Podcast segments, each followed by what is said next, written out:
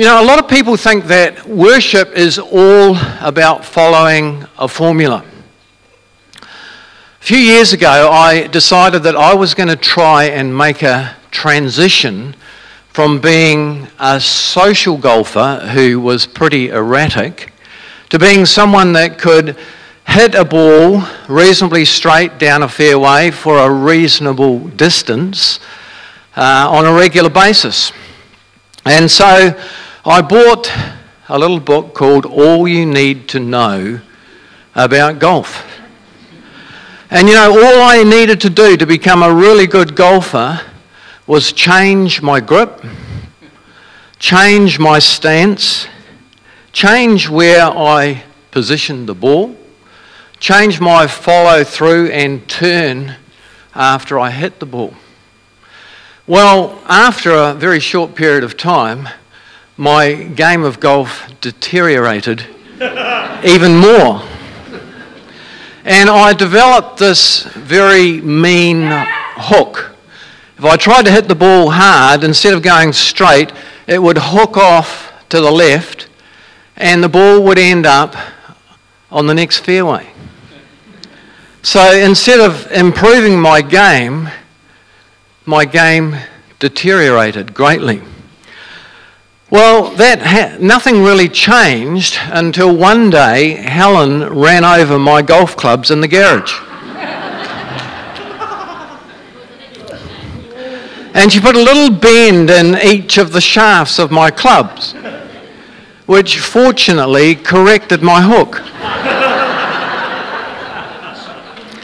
now, my sermon this morning is titled Worship in Spirit and in Truth. Now, if I'm going to be truthful, I need to tell you that she didn't really bend all the shafts of my golf clubs. But it is interesting because a lot of people are very ritualistic about worship in churches, about their whole approach to musical worship. You know, you may have been visiting another church or at a conference, and the worship really took off. And so you jotted down the names of all the songs that had been sung and the keys that they were in, and you looked at all the instruments on the stage, and you thought, we need to do that in our church. And you came back and you told the worship leader the songs that you needed to have and the order and all that sort of stuff. And, uh, but then when, when you tried it out, nothing really changed. It's not about following a formula. There's a verse in John 3, verse 8, that tells us that the Spirit blows where he wills. That the Holy Spirit, we can't control the Holy Spirit. It says the wind blows wherever it pleases. You hear its sound, but you cannot tell where it comes from or where it is going. So it is with everyone born of the Spirit. A few years ago, we had a church family camp, and we were in um, some pretty rustic, sort of old buildings. And we had a very limited worship team. But one night, our worship really took off. And we could hear a harmony, a high harmony, that we couldn't account for. There was not one of our singers that was singing that part. And it sounded like an angelic choir. And it was just a magnificent situation where we were caught up into the heavenly realm and we were lost in wonder, love, and praise. The woman at the well asked Jesus if Jerusalem or a sacred mountain was the best location for worshipping God. And Jesus' famous reply is found in John 4, verse 24. And that is that God is spirit, and worshippers must worship him in spirit and in truth. And so today we're going to try and find out what it means to worship God in spirit and in truth. Now, in the Old Testament, they had a tabernacle, and then they built Solomon's temple. And they used to go to Solomon's temple to worship God, and they had a very set routine that they followed in their worship of God. But a lot of that routine was actually a prophecy of Jesus who was, was to come, who was to lead us into all truth and guide us into worship. And so Solomon's temple actually illustrates the journey into the presence of God. And a person would come, first of all, into the outer court of the temple. Now, you can see the outer court, and anyone could come into that outer court area. And then they offered a blood sacrifice on the altar. Then they washed their hands in the basin next to it. Certain people were allowed to pass through a curtain into the actual temple building, the holy place. And in that building, there was no natural light. But there was a golden candlestick which spoke of Jesus, who was to be the light of the world, and that emitted a soft glow. Then there was special bread, which symbolized Jesus, who was to be the bread of life. And there was an altar of incense. Behind another curtain was the Holy of Holies, where God's presence was found.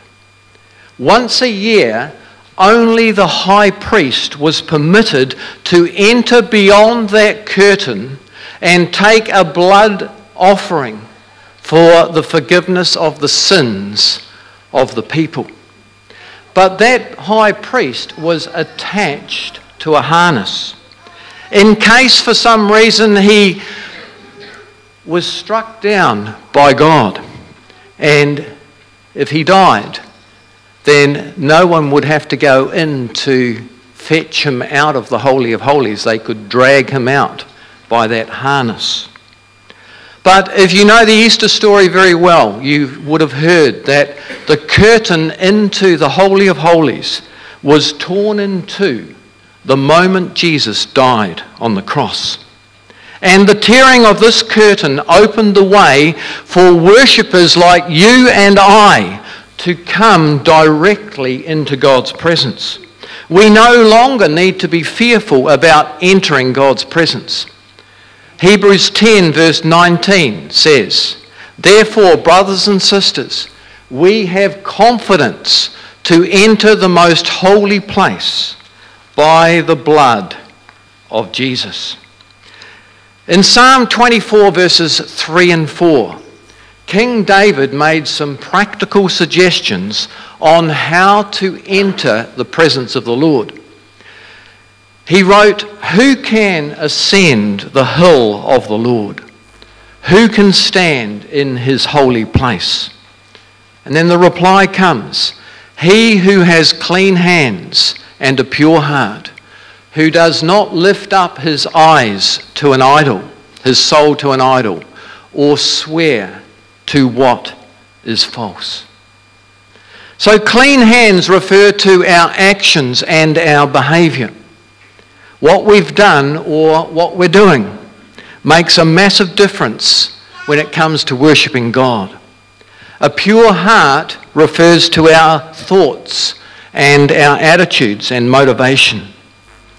To be pure is to be without contamination. And when we ask Jesus to forgive our sins, He forgives us our sin. And He also gives us the power to live a godly life. You know, if you were to buy a bottle of pure fruit juice, you wouldn't expect it to contain added sugar or preservative. In a similar way, when we enter into a worship service, we're not to come with mixed motives. Jesus wasn't impressed with people who did things so that they would be noticed. People who gave large amounts of money at the temple so that others would see them and think that they're great people. Or those people that fasted and looked miserable so that everyone would know how many days they'd gone without food and they would be impressed. Or those people who prayed really long prayers so that others would think that they were super spiritual.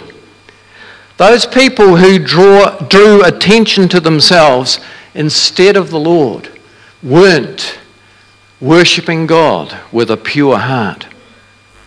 Instead of coming to God with a pure heart, we may come out of obligation or habit.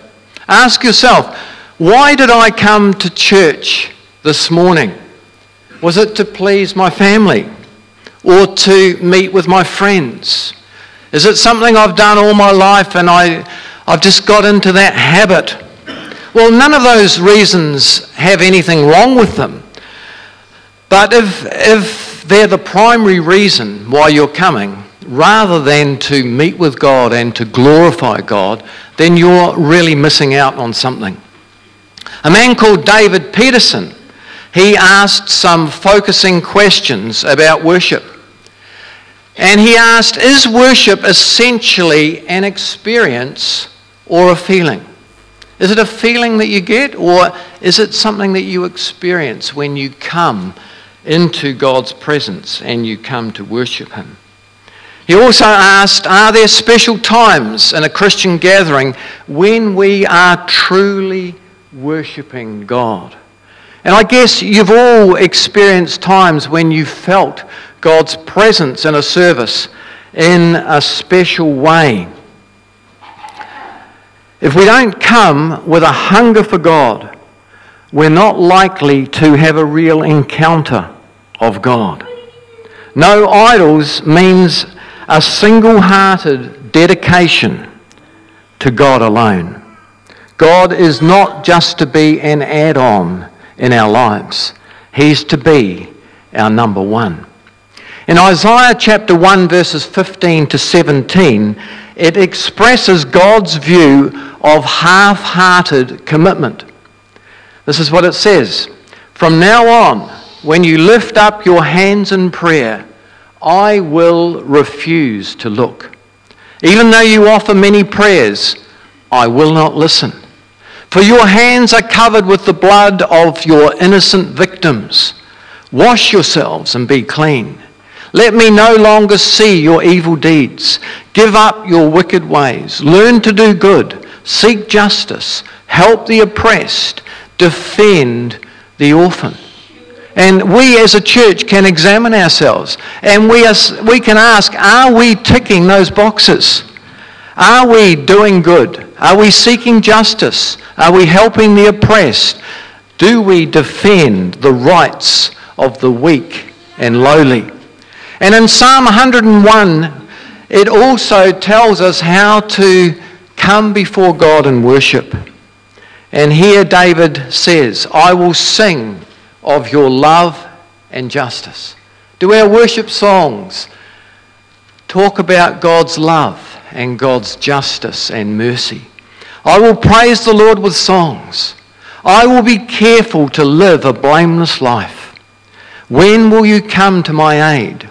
I will lead a life of integrity in my own home. You know, some people do something during, you know, they, you, you uh, come along to church and, and you're on your best behavior, but then you go home and you, you've got an anger problem. And you're not the same person that you make out yourself to be at church. I will refuse to look at anything vile and vulgar. I hate all crooked dealings. I will have nothing to do with them. I will reject perverse ideas and stay away from every evil. I will not tolerate people who slander their neighbours. I will not endure conceit and pride. Some interesting points there.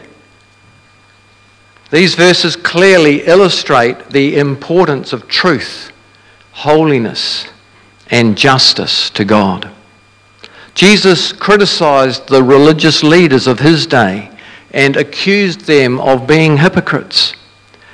That word hypocrisy comes from the Greek word which means actor. It means putting on a religious act. Do we just act religious or do we have the real deal? Do we really love God? and serve God? And is our worship a reflection of who we really are? We may condemn certain behaviour on a Sunday, yet commit those same actions ourselves during the week without even thinking twice about them. You know, King David, he was guilty of two terrible sins. First of all, he committed adultery with a woman called Bathsheba, the wife of his neighbour Uriah. Then, to cover this up, David lied and organised the murder of Uriah. For some time, it seemed as though David had got away with it.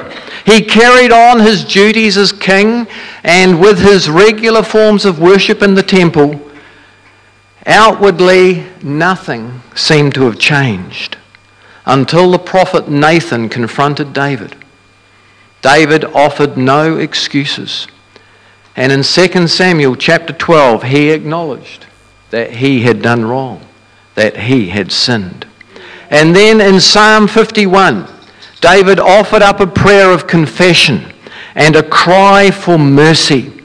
And in verse 6, he prayed, Lord, you desire truth in the inward parts. Sincerity and truth are what you require. Fill my mind with your wisdom. Remove my sin and I will be clean. Wash me and I will be whiter than snow. You know, there was a big gap between David's outward behavior and his inner heart condition. David had become a hypocrite, an actor just playing a part, just going through the motions without revealing what was really going on in his heart. Have you ever felt like that? Felt that there's a barrier between you and God? A barrier that prevents you from entering into worship and distances you from God? The remedy for this is honest confession and wholehearted repentance to God. Christians often speak and pray for revival.